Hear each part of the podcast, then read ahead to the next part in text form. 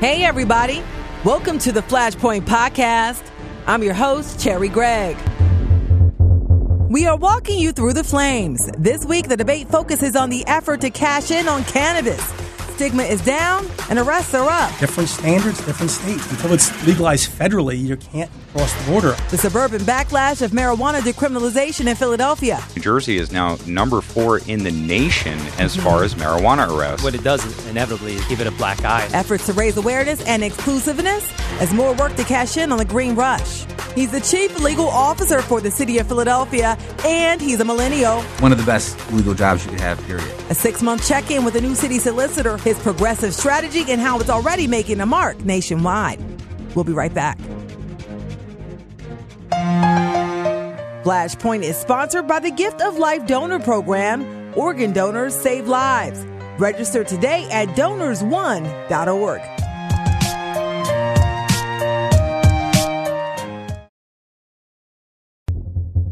This is the Flashpoint Podcast where we talk about the issues that get everyone hot and bothered. I'm your host, Cherri Gregg. The focus is cannabis, aka marijuana, Mary Jane, pot, whatever you want to call it. Now, while it's been decriminalized in places like Philly, where those in possession only get a civil fine, in recent weeks there have been multiple reports of double digit percentage increases in the number of arrests. That's right.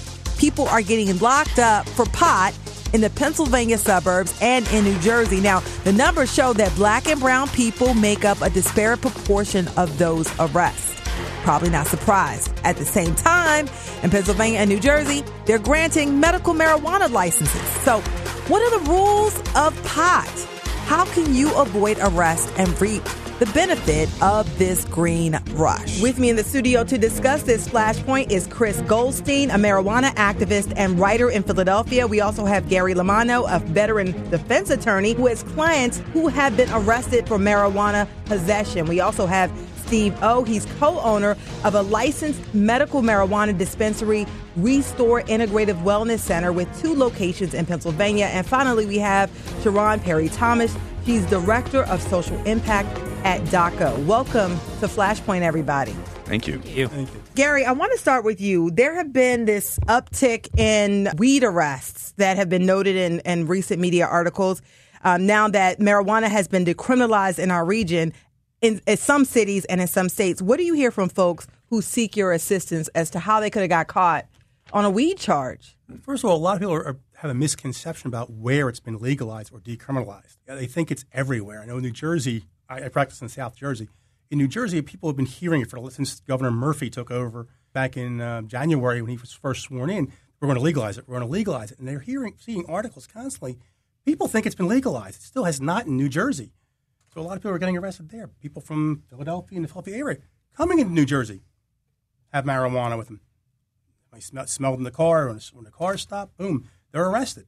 And they're going, well, I thought it was legal. It was only a little bit of pot. I hear it all the time. A little bit of pot. And that's what's going up in New Jersey. Yeah, I mean, Chris, you know, you're yeah. up at 32,000 arrests a year. New Jersey is now number four in the nation as Mm-hmm. far as marijuana arrests. I mean, the top arresting states are Texas, Louisiana, New York, and New Jersey. So we're talking about 89 people every single day, at least, who are running into police over a marijuana charge. And what they showed in the Inquirer is that it's really going up in the suburbs. I mean, you're talking about Mount Laurel, Cherry Yes. Hill, places like this. And, you know, that's where, again, an encounter with a police officer over a small amount of marijuana is going to have to introduce you to a guy like Gary and to have to pay him for criminal defense. Yeah, and and that sort of goes to and but part of the the wave of this discussion of pot and everybody thinks it's it's it's legal now is because you're literally having dispensaries opening up. But you know, Steve, I mean, you guys are for medical purposes. Correct. And I think it really behooves our industry to, to let the word out and make sure that we educate the patients and the public at large in regards to what this program entails and the boundaries in which you have to um, obey in order to participate in this program. Because what it does inevitably is give it a black eye. And unfortunately, with these arrests and with, with people who believe that, that this medicine is actually for all and for the entire public really needs to understand that um, it's only for patients and those that qualify with uh, very specific diagnoses. Yeah. And so then the disparities exist, Cherron. I mean, you have a large number of people of color. They're they're getting arrested. Right, exactly. Um, black and brown people are being arrested more than other populations. And so what we're doing at the Diasporic Alliance for Cannabis Opportunities is that we're trying to bring more awareness to some of these issues and concerns as we speak to them, particularly around arrests and what exactly is legal. Because I get it. I can understand why everyone would think that it is legal. You go into the supermarket, you look at the magazine stand. What do you see? The National Geographic. What's on the the cover of that National Geographic? It's a cannabis leaf. But there are laws, and we do have to make sure that people understand what those laws are. So, with our conference, we actually will have attorneys there who will be educating people about their rights. And we'll get back and we'll go in a little bit more detail to your to your conference. But Gary, I want to talk about you. Things are changing, um, but the law also makes it a little bit easier for cops to even have suspicion to arrest you and investigate whether or not you have weed. That's correct. A few years back, I'd say about hmm, about four, maybe five years ago, there was another a case came out from the Supreme Court in New Jersey, which made plain smell a probable cause issue. And weed has that pungent stop. smell. Exactly. So the, the minor car stop, something as minor as an inspection sticker is past due, gets the car stopped. The officer smells either burnt or raw marijuana, or believes he does. They're in the car now. Before he had to bring out the dogs, impound the car, he had to get a search warrant from, signed by a uh, Superior Court judge to get into the car to find it. They don't have to do that anymore. That's the smell gets them in there. Once they're searching for the marijuana, it's open. It's open game. Anything they find is theirs. And even like a little bit of weed, like how much weed? It doesn't take. If it's enough to collect, it's enough to charge. I mean, I've seen cases where they find flakes on the floor, or they'll find, find a bug the end, the end of a joint, just a small roach in, a, in an ashtray, and they'll come back. We'll get lab results back from the state police. 0.01 grams. They tested it. It was enough. It proved it was marijuana. That's all it takes. Uh, I, I, went to federal court over 0.4 grams of marijuana. I mean, you know, it, it really only takes just a little. But that that's the important thing about Philadelphia yeah. and, the, and how that juxtaposes to New Jersey and the surrounding counties. We created a civil fine for this back in 2014 yeah. when Jim Kenney was the city councilor, now the mayor. We passed a decriminalization bill. Mm-hmm. And what's critical about that is that back then, Philly was having almost 5,000 arrests a year just for marijuana possession just in the city. Now we give a $25 civil ticket. It's a completely non criminal offense. So you don't have to get a lawyer, you don't have to go to court. And it's the end of your journey in the criminal justice system as soon as you pay the fine. But, Chris, I do want to ask you a follow up there because, I mean, people are going from place to place. You know, people blatantly smoking weed at Rittenhouse Square. Mm. I mean, you can sometimes it depends on what time of night you can get a contact high walking through Rittenhouse, but it's nothing. I mean, they they do give you a civil citation. You pay a little citation, you move on.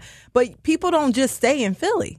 They go right. other places. They go to Montgomery County. They go right. to, to, Bucks. They go to Del. They go to they to go across the bridge. I mean, how do you educate folks and let them know? Like, look, man, you it may be okay. You may just get a ticket in Philly, but you go elsewhere, it could be a lot worse. I, I think that it's going to be easier for us to change the law overall rather than try and educate consumers about the patchwork of ordinances that are coming about. Lancaster City just passed a downgrade ordinance a couple of weeks ago. We passed similar decrim ordinances in York, Erie, State College, Harrisburg, Pittsburgh. So the truth is, I guess, you could go from town to town where it's decriminalized and run the risk of state police in between or the small town police departments. But that's the point. Yeah. We need legislators in Harrisburg to make a uniform policy out of this and really formalize what is a common police practice. You know, we end with the disparities that are coming out still. I mean, I don't want people to think that disparities went away. That's why full legalization is really needed. Yeah. And when we get to full legalization, there's no reason to even do anything but smile and wave to a police officer when they smell marijuana. Yeah, just like with cigarettes and, and drinks. Steve, you guys have two dispensaries, one in Montgomery County, one in Philadelphia. Is there a difference with the way you talk to folks? It's decriminalized in one place, it's not in another. Do you guys have conversations with folks? And and have you had any feedback from customers or patients that come to you guys that said, "Hey, man, you know, we got in, you know, in issues when we went to other states or traveled or, or did anything." We haven't gotten that much feedback um, in that respect, but the education that we do is pretty uniform because um, there are very specific guidelines within the medical marijuana program or Act 16 that uh, was enacted back in 2016. But th- there there has to be a lot of education that has to happen with the patient population that we deal with and the public at large. Uh, for example, uh, within this program, cannabis, the medical cannabis that people obtain, even the flower form, cannot be smoked. So you can't roll it up in a joint, or you can't roll it up in a blunt, or smoking it in a bowl. It's got to be vaporized. So, so you know that's part of the education. So Uh, if people misuse it, could you get in trouble? Like yes, if you yes. yes, yes. Um, the I didn't know that. Right, right. So if you don't, if you actually administer it through smoking, there could be a citation, a fine. Um, I guess it's at the discretion of the law enforcement that finds the person um, in violation. The other issue is you have to understand that you know this is a psychoactive product. Driving under influence is is a problematic issue for, for a lot of law enforcement officials. So that type of education has to happen with a lot of the patients that we deal with. Is that you can't operate machinery with it because the medicine that you may be partaking in um, will cause uh, a dysphoric effect. I- Yeah. I, I mean, I, I, I hear that police might be uncomfortable with that, but the truth is, is that medical marijuana programs are running across the country. There are millions of Americans who hold medical marijuana cards across the United States. Yeah. Asking them all to stop driving is a non-starter. The truth is, is that people are allowed medications on the job, on the workplace, even in jobs that have them operate machinery. And you'll get allergy medication or even prescription medication. The bottle says don't stop driving or operating machinery. The warning says don't drive or operate machinery until you know the effects of this product. Yeah. And I think that we could treat marijuana Yeah. much more like we treat cold medication. and you gotta you gotta move the you move the needle uh, on Yeah. this whole matter because we're still you know people's thoughts are here you know far ahead of where the laws are in various states and so um, Cherron I want to come back to you because um, licenses are being given out but a lot of people specifically African Americans who've been most impacted by this whole mass incarceration a lot of which includes marijuana um, with the uptick in arrests they aren't getting the licenses Exactly, especially here in the state of Pennsylvania. Uh, when you look at other states like California that has some very, very um, inclusive equity programs, we have to start looking at those and duplicating those uh, programs that they have in some of those other states because equity is really important in this space because right now we don't have it. And I know we're talking about cannabis, which we also call marijuana, weed for a lot of people. Pot, all those yeah, things. for a lot of people, those words are trigger words. So we like to keep it at cannabis because that's what it what it is. But in that is also hemp, and that's something that we can grow here in the city in Philadelphia. There's a lot of people who don't know what they can do and what they can't do.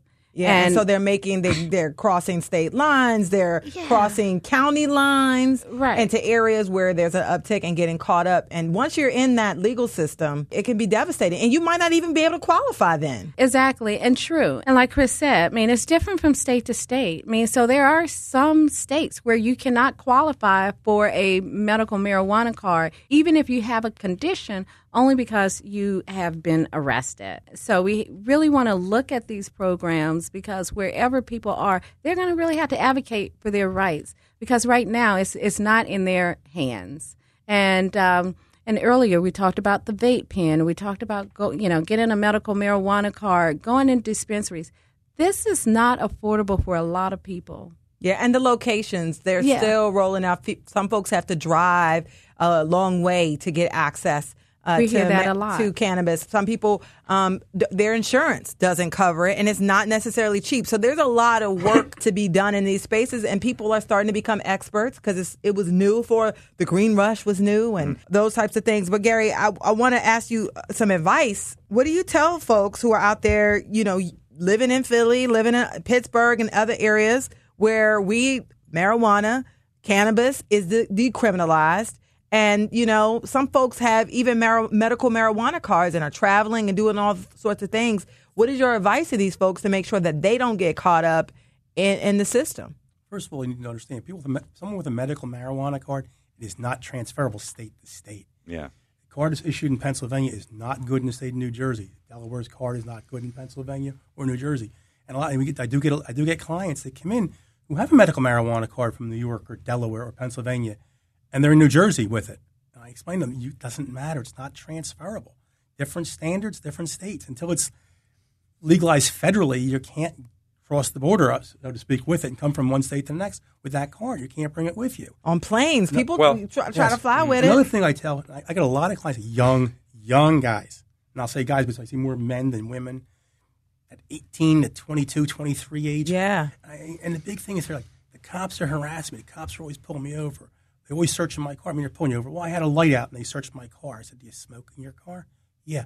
First thing I said is, Why? Why do you smoke in your car?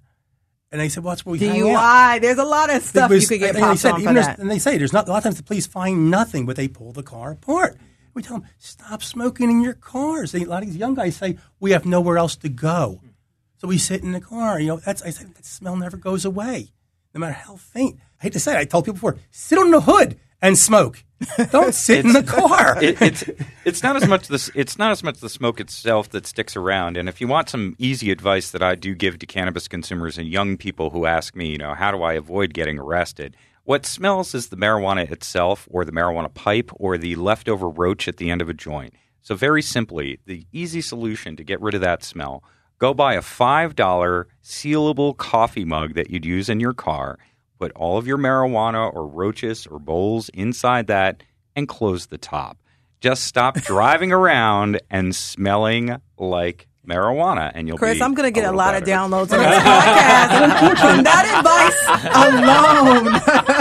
alone. Wawa coffee cups just went flying off the shelves. you know? but the burnt smell does stay in the car. It's like a cigarette. You have a cigarette smell. That stale stays- Especially stays if you in have there. cloth But seats. Chris is right. If you if you have it raw or the used, if it's sealed, or just get rid of it. Don't keep the roach in the, in the ashtray. Ashtray. Don't put four. Keep put another one on top of it. Another one, another one. Because some of those Get ashtrays of are filled with them. Get and you it's rid of heard them. about the price? I don't think anybody's going to be throwing it away, Gary. yeah, and and I want to go back to Steve because you you talked a little bit about some of the uses because people want to know how they can they get these medical marijuana cards. There's different disorders and different things, so people can go to their doctors in their states where medical marijuana is legal. Are there specific indications that that help people?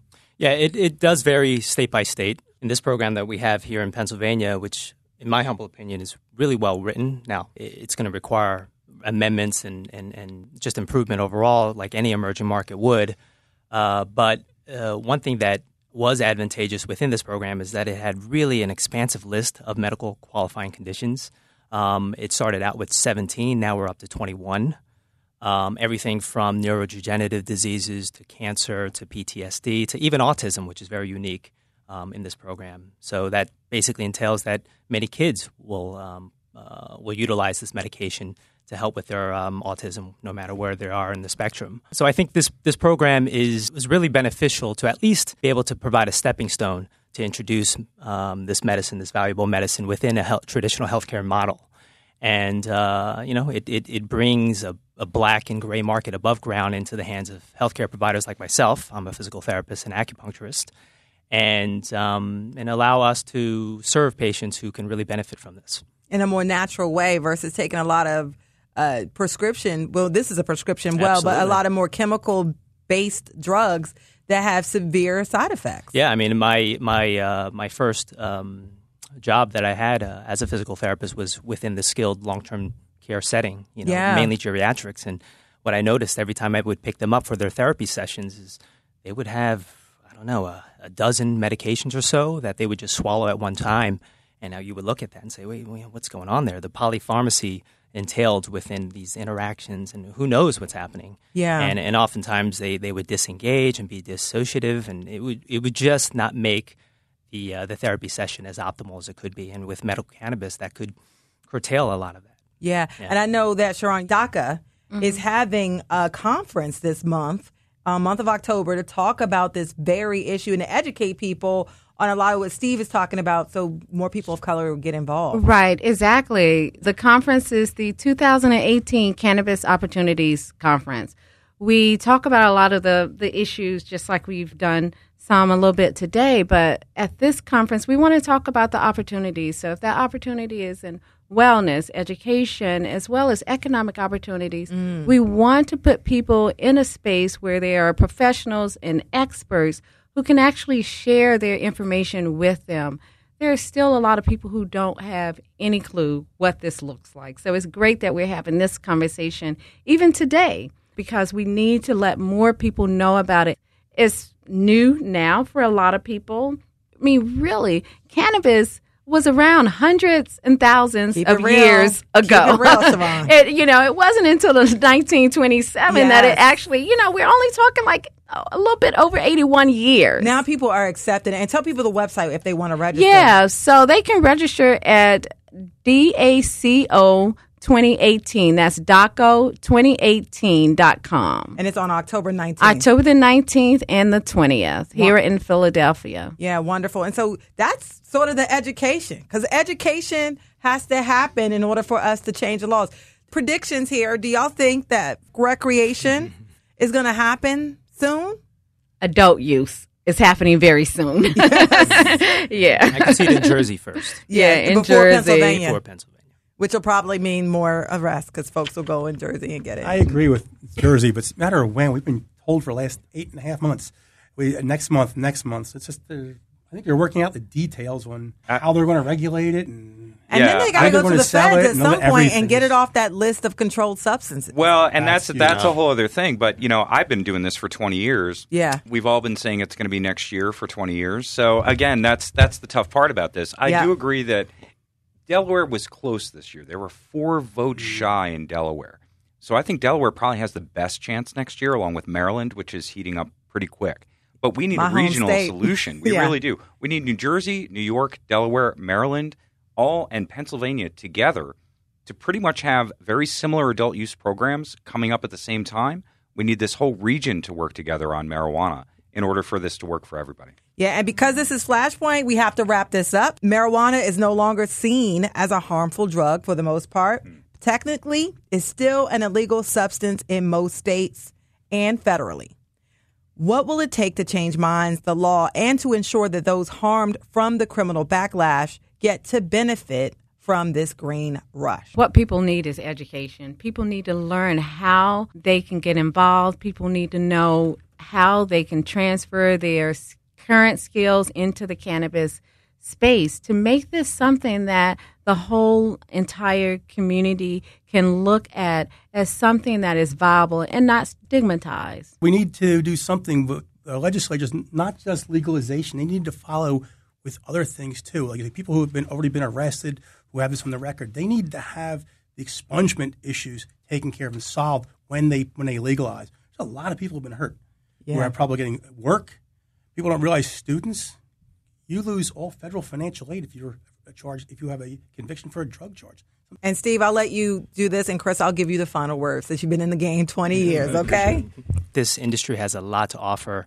Uh, it's so multifaceted. Being on the ground floor of the, in this industry, which I'm very humbled to be in, there are so many disciplines and specialties that can get involved. Whether it's not just medical professionals, but uh, you know the banking industry, the insurance industry, the the security industry. It's a fantastic um, avenue to to build jobs, to build the economy up. And in regards to uh, changing minds, I think uh, I think the best way to do that is go out and vote. Vet the politicians that resonate with this issue and are more forward thinking in regards to uh, changing laws and providing those avenues and allow um, medical cannabis and cannabis in general to, to, to be on the forefront. Chris, final word. I think the stigma is, is largely gone. You know, even polling here in Pennsylvania shows 60% of voters support legalization. I mean, most of our, our presidents, uh, President Obama included, you know, admitted to being a cannabis consumer at some point in his life. I think what we need is what Cherron's talking about. Even where we've legalized it in other places, the underground market hasn't gone away. How do we actually move the underground market into a legitimate world? How do we get who are the marijuana dealers of today to be legitimate micro permit holders tomorrow? And how do we get people to jump out of the underground market as consumers and into the legitimate world? And that comes to fair pricing. So we've got big decisions to make about how to regulate all this because the bigger side of it is who's going to make money on it. And, and that's where Cherron's at too. So legalization has to make money for everybody in order for it not to be split between underground and above ground. I just want to say to Chris Goldstein, to Larry Lamanno, to Steve O, and to Cherron Perry Thomas, thank you for coming on Flashpoint and, to, and talking about this issue in the news. It's been a pleasure. Thank you. Next up, he's a top civil lawyer for the city of Philadelphia, and he's charting his own course. No one is above the law. The new city solicitor's progressive legal strategy. We'll be right back. This is Flashpoint, where we talk about the issues that get everyone hot and bothered. I'm your host, Cherri Gregg, and one thing that gets Philadelphia residents hot under the collar is a lawsuit. Well, one man is a new leader of the city solicitor's office, born, raised, and educated in Philadelphia. Marcel Pratt has been the boss man for a $15 million operation that includes 300 lawyers and legal professionals since April. The Penn and Temple Law Grad's office represents the city administration in civil cases, fighting for Philadelphia's sanctuary status, and much more. Marcel, welcome to Flashpoint. Thank you for having me. First of all, congratulations on your new role with the city. Thank you. Yeah, and I was just saying how go back a few years. You, Yeah, we yeah we go way back. You knew me when I first broke into the legal practice, so yeah, um, things yeah, have come full circle. Definitely. And so, for those uh, folks who don't know what the city solicitor's office does, give us a, a, a basic understanding. Sure. So the city solicitor is the lawyer for the entire city government structure. My office operates as essentially the law firm for the mayor, his entire administration, city council, uh, the sheriff's office, the controller, uh, even the district attorney's office in civil cases. And we represent the city officials and employees in all forms of civil litigation. So we have about 300 lawyers across about 15 units, and I should say it's not just litigation. Uh, we also represent the city in transactions, but people know us most for the types of litigation that we do because those tend to make the news Yeah. uh, uh, more often. But you know, we represent the city in uh, property damage claims, personal injury claims, uh, obviously civil rights cases, enforcement of the Philadelphia Code, labor and employment cases. Right, so the city has about twenty five thousand employees, and we represent the city when claims are made against the city uh, for employment reasons. And then on the transactional side, we represent the city in contract negotiations, real estate acquisitions, regulatory issues, environmental issues. We actually represent the Philadelphia International Airport, which a lot of folks don't know. So it's a it's a huge operation. Yeah, 300 attorneys, 300 214 uh, lawyers right now, and about 100 100 staff. So it's a big operation. Y'all busy.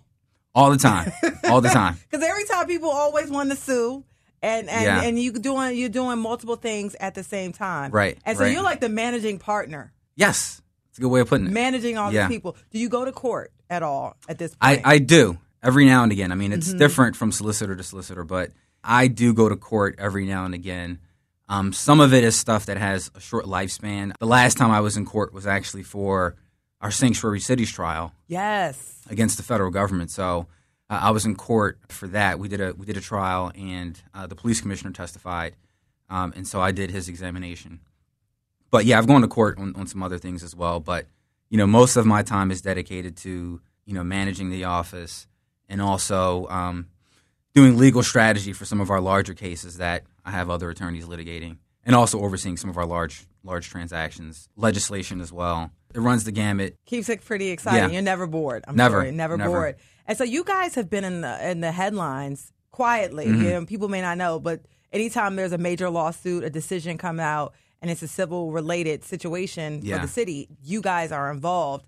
And That's you right. mentioned the sanctuary cities. That was a huge deal. That was that was a big win for us. The policies at issue in that case really speak to who we are as a city. I mean, the whole mm-hmm. idea behind, and we like to say welcoming city policies because that's what we really are. We want to make people feel welcome. But the whole idea behind those policies is that we want people in immigrant communities to feel welcome here. That the city doesn't care, you know, what papers you have in your pocket or where you might be from. You know, we want you to feel welcome. We, we want you to report crimes, for example, to police, to the DA. Um, and we also want you to use city services that are available as well. And so that's really the whole point behind those policies is to encourage that type of interaction with local government. And you know those policies were attacked by the federal government. The way they tried to do it in that case was they tried to withhold critical criminal justice funding from the city in order to get us to change our policies. It, it felt good to take that to court. It felt good to get that win.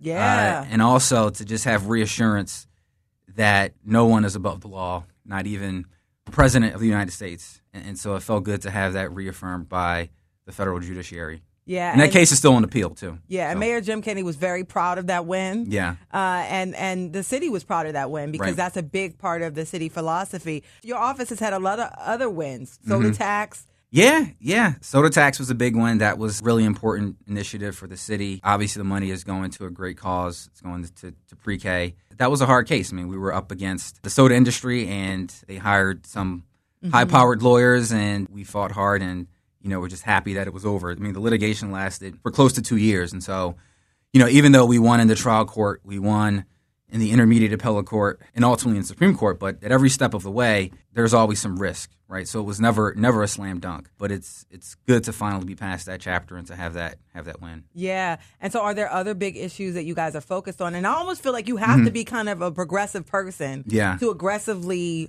fight these court battles on behalf of a city like Philadelphia. We're focused on a number of things right now. I mean, a lot of some of it's confidential. Can't can't talk about it on air.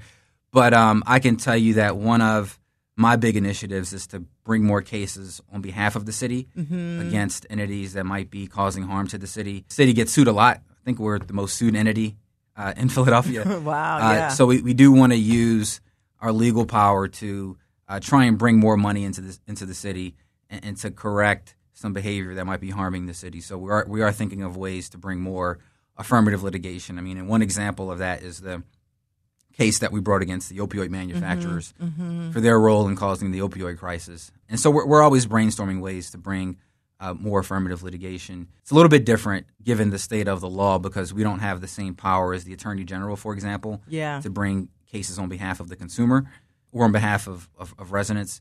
But what we do is we try to look for ways that we can articulate an injury to the city mm-hmm. and at the same time use that as a way to bring a lawsuit or some sort of claim that might also benefit the residents of the city. Yeah. And do you see the, the city in this way as, you know, the chief civil uh, law officer here, basically? Do you see the city as taking the leadership um, na- nationally in a lot of ways? Because with sanctuary cities, the city is literally a leader in this on this issue. Yeah, we're definitely a leader on that issue, and a lot of other cities have reached out to us in terms of how to deal with litigation or possible litigation. They look at us for strategy, uh, and I think our case we we've provided somewhat of a roadmap for other cities to follow. And even looking at some of the cases that that followed us, I mean, we can we can see where you know not just how our judicial rulings in our case influence the other cases, but also just our strategy. We can see it reflected in some of the steps that the other cities are taking. Yeah, and I got to switch gears a little bit to the other big issue, which is settlements. Mm-hmm. Um, the city has had a, a number of high-profile settlements, and specifically because I cover mass incarceration, Right. it's been related to wrongful uh, convictions, stuff that happened way before you were Right. you were in Right. your role. What's the philosophy behind? Dealing with these kind of cases, especially in wrongful conviction where there's no statute statewide that provides any type of compensation. even though there is no statute statewide, there is always the option to file a federal lawsuit, which is what you've seen happen. But our philosophy is that we take a, a very close look at these cases. I mean, these are tragic, tragic cases.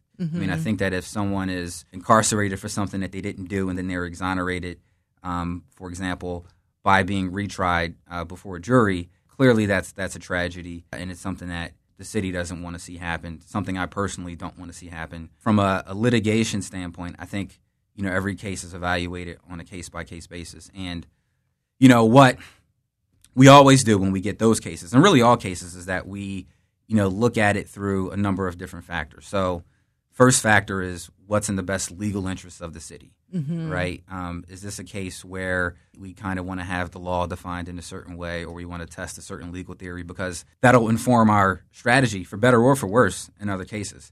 Second consideration is always money. People always think the city has infinite, Dollars, infinite money. yeah. Um, I don't have that money at my disposal, so what a lot of folks don't know is that well, I only actually have about fifty million dollars to settle all claims that are filed against the city per year, and so that includes every personal injury case, uh, every civil rights case, every employment case, things that we don't anticipate. You know, water main breaks, for example. And so we have to do all that with just fifty million dollars. So again, not a lot of money, and actually look, small. dude, we out. we out. yeah, actually, it's, it's small compared to a lot of other Yeah. a lot of other cities. So Yeah. we look at we look at money as well, and then also, and this is probably the most important factor, is simply what's fair. What's Yeah. what's the right thing to do in this case? And like I said, that imply that applies across the board in all types of cases. And so, you know, you really do have to just think about what's fair, what's the right thing to do, because you are representing the city, right? And, and you and you don't want to, you know, do something that the city, as a government, or even the residents of the city don't want to see you do. That's always That's a taxpayer consideration. dollars. Taxpayer dollars, right? Yeah. Those are the considerations that uh, we always bring to the table. But like I said, every case is different, case by case basis. even with because I know Anthony Wright, he got nearly Mm-hmm. 10 million. You Eugene Gilyard, um, you know, these are folks that people saw their stories and they Right. they they felt for these folks. And, and so I think the city people weren't outraged by these by these settlements. You didn't get or do people speak out and say, "Look, that's too much," Mm-hmm. or "Why did we settle? We should have." Do you ever get reaction from from people? No, I don't think we get outrage or any negative reactions. I think people know about the cases because they're uh, reported on publicly, so they understand, you know, the risks that the city faces in those types of cases. And then also, I think people have the same sense that we do, which is let's look at what's the what's the right thing to do here. What's Yeah. what's what's the fair result here? And you know, a lot of it happens behind the scenes with lawyers and judges being involved. And you know, a lot of times with these settlements, we actually have judges involved that are kind of mediating the cases uh, or or encouraging the parties to settle. So a lot of times, the numbers that you see are actually encouraged by uh, some judges that might that might be involved through the settlement process. So every case differs, but you know, yeah, we don't get we don't get much negative reaction, at least not yet. Yeah. Um, Because I know the David Jones case, you Mm-hmm. know, with uh, Ryan Pownall, who's now facing criminal charges, that was recently settled. And people, you know, people were outraged by this case. Mm-hmm. And then they see the city makes a settlement. And like you said, I mean, the city wants to do, and you say the city, but the people who, who run the city, they Right. want the right thing to happen. Exactly. Every yeah, the folks, all the officials in local government, they want to see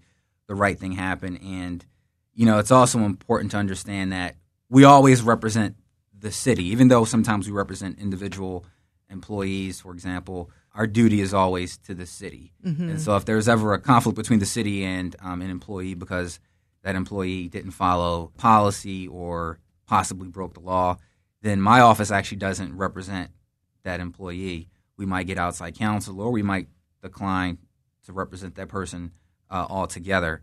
And so some of the settlements that you see, they're actually probably on behalf of the city and not on behalf of The um, an individual. individual. And I won't get into specifics about that, but you know that's something also to keep in mind because even though an individual can have their own sort of liability, the city has exposure as well, especially in, in Yeah. some of the civil rights cases.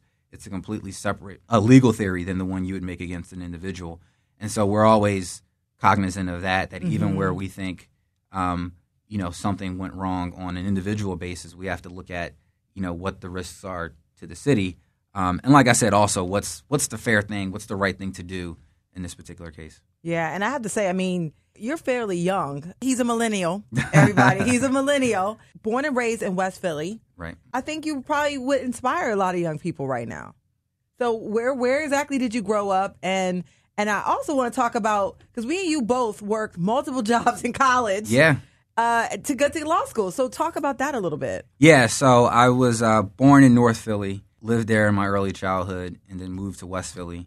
Whole family's in Philly. I have one brother who lives in Indianapolis, but whole family's pretty much here in Philly. So that feels good to have their support. Every day I hear from somebody, you know, encouraging me. So it's it's good to have that family base here in Philly, and that's the reason why I chose to, to stay in Philly is because my family's here. You know, went to Penn undergrad. At certain points, worked three jobs. I was uh, an information technology assistant in my dorm. I was a library assistant, um, and then I also uh, did some tutoring at uh, at West Philly High. So there was a point where I did have three jobs, just because you know you kind of need the, the money in college, right? I mean, if you don't if you don't have it like that, you need to bring the extra money in somehow.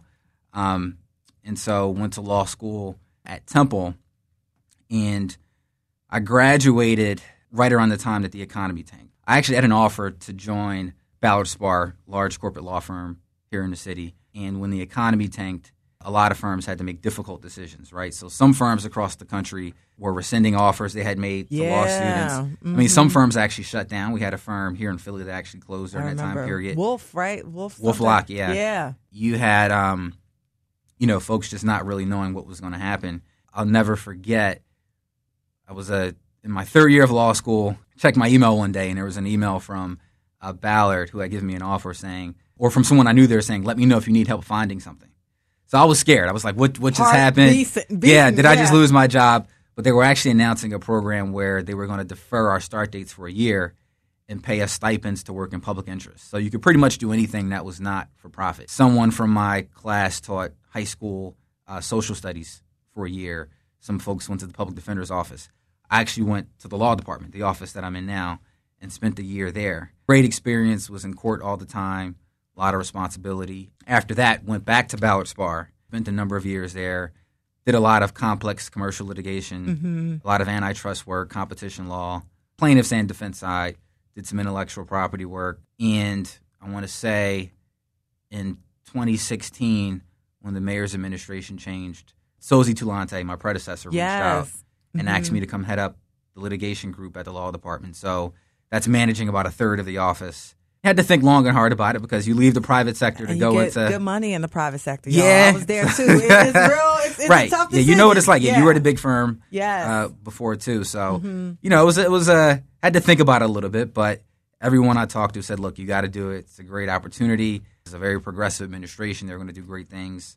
Um, and I believed in everything that the mayor and Sozi wanted to accomplish, so I said yes, and then worked on some of the big cases that we already talked about. You know, soda tax, Killing the game. Yeah, winning. Just winning. you know, some of the other big Yeah. cases that we filed. You know, we sued Wells Fargo for discriminatory lending, Mm-hmm. and I already mentioned the opioid cases. And then when Sozi decided to leave, that's when the mayor asked me to to take over. Um, and what was your reaction? I said yes, right? I don't, it's not, it's not yes. something. You didn't even, like, it's not something you can say no to Yeah, or, or yeah, let me think about it. Um, but I did leave his office thinking, what did I just say yes to? But it was it was the right decision, and I've enjoyed every minute of it. One of the best legal jobs you could have. Period. you And know? your future looks really bright. I mean, to, to start this so young and to and to be able to be in an administration like this. I've never seen so many lawyers so excited to work for like the the DA's office Mm-hmm. Yeah. and and the city. Just I've never like uh, all my they're like, oh, I'm quitting this job and I'm gonna run over here and work here because it's it's work where you're actually like taking leadership in areas Right. that really matter to a lot of people. Yeah, we we have a very progressive local government in a lot of different ways, and it has gotten people more excited about the law um, because lawyers play a critical role in change, and we have seen more interest in people wanting to come to our office and just interest in general in some of the things that we're working on. And historically, we haven't really seen that because again, people Yeah. think city and the law department, and they think you know lawsuits, Yeah. right? You know, us getting sued, and they don't think of um, us helping the government become a change agent. Yeah. And so what motivates you? Like what makes you get up in the morning, put on the suit and be to work on time? I think um, it's it's this idea that I'm representing my city. You know, this is where I was born and raised. Never lived anywhere else. Um, I don't plan on living anywhere else at the moment, but um, you know, it's that sense of pride. You know, waking up and, and just saying, "I'm the lawyer for Philadelphia," and um, every day I start my job with um, the thought of how can I do what's in the city's best interest, and how can I represent the city to the best of my ability, and I find motivation in that. And, and like I said, it's just very prideful to have that kind of a position. Yeah. Represent your hometown, to represent um, the folks who work for your hometown, um, and to, to just try and make the city a better place to live. Yeah. And so in a few years or whatever, it, you know, how would you rate it and say, when you look back and say, Mm-hmm. this was a successful, I was successful. I did what I came to do. What would have to happen for you to say that? I would want to look back and see the role of the law department having changed a little bit in that, you know, again, we're not just the ones defending lawsuits, but we're actually helping local government shape policy in, in a more meaningful way. I mean, I think we already do to some extent, but I would want to look back in a few years and say, you know, because of the successes that we've had during this administration and some of the initiatives that we already talked about, that we now play a greater role in helping change government and, and change things for the betterment of the residents. Well, wonderful. So Marcel Pratt, born, bred, educated in Philadelphia. Yes. Now city solicitor. Congratulations to you. Thank you. And I wish you luck. And I hope that vision becomes reality. I appreciate that. Thank you. All right. Next up, an autoimmune disorder more likely to attack women. When you can't get up in the morning and you can't move your hands, that affects your life. The symptoms and signs, an event designed to raise awareness. We'll be right back. But first, here's this week's Flashpoint on the tweets. I'm Flashpoint Associate Producer Brianna Bonds. Let's take it to the tweets. We're getting your opinion on the Flashpoint topics everybody's talking about. We're going to break it down quick this week. We polled you Should marijuana usage be treated the same as alcohol consumption in the eyes of the law? The options were yes, it is the same, no, it's a drug, only for medical use, and not sure. 47 of you chimed in. The top answer with 72% of the vote is yes, it is the same. No, it's a drug only got 15% of the vote, and a mere 6% of the vote went to only for medical use. We got comments on this post saying that marijuana is probably less dangerous than alcohol. Times are changing, and the consensus of this poll is the law should change too. All right, that's all for Flashpoint on the tweets. Make sure to subscribe and follow us on Twitter at Flashpoint Show. Look for the hashtag Flashpoint poll like always. Catch you next time. This is Flashpoint, and I'm Cherri Gregg. We here at KYW are all about community. 73% of 18 to 34 year old Americans are uneducated about the systemic autoimmune disease known as lupus.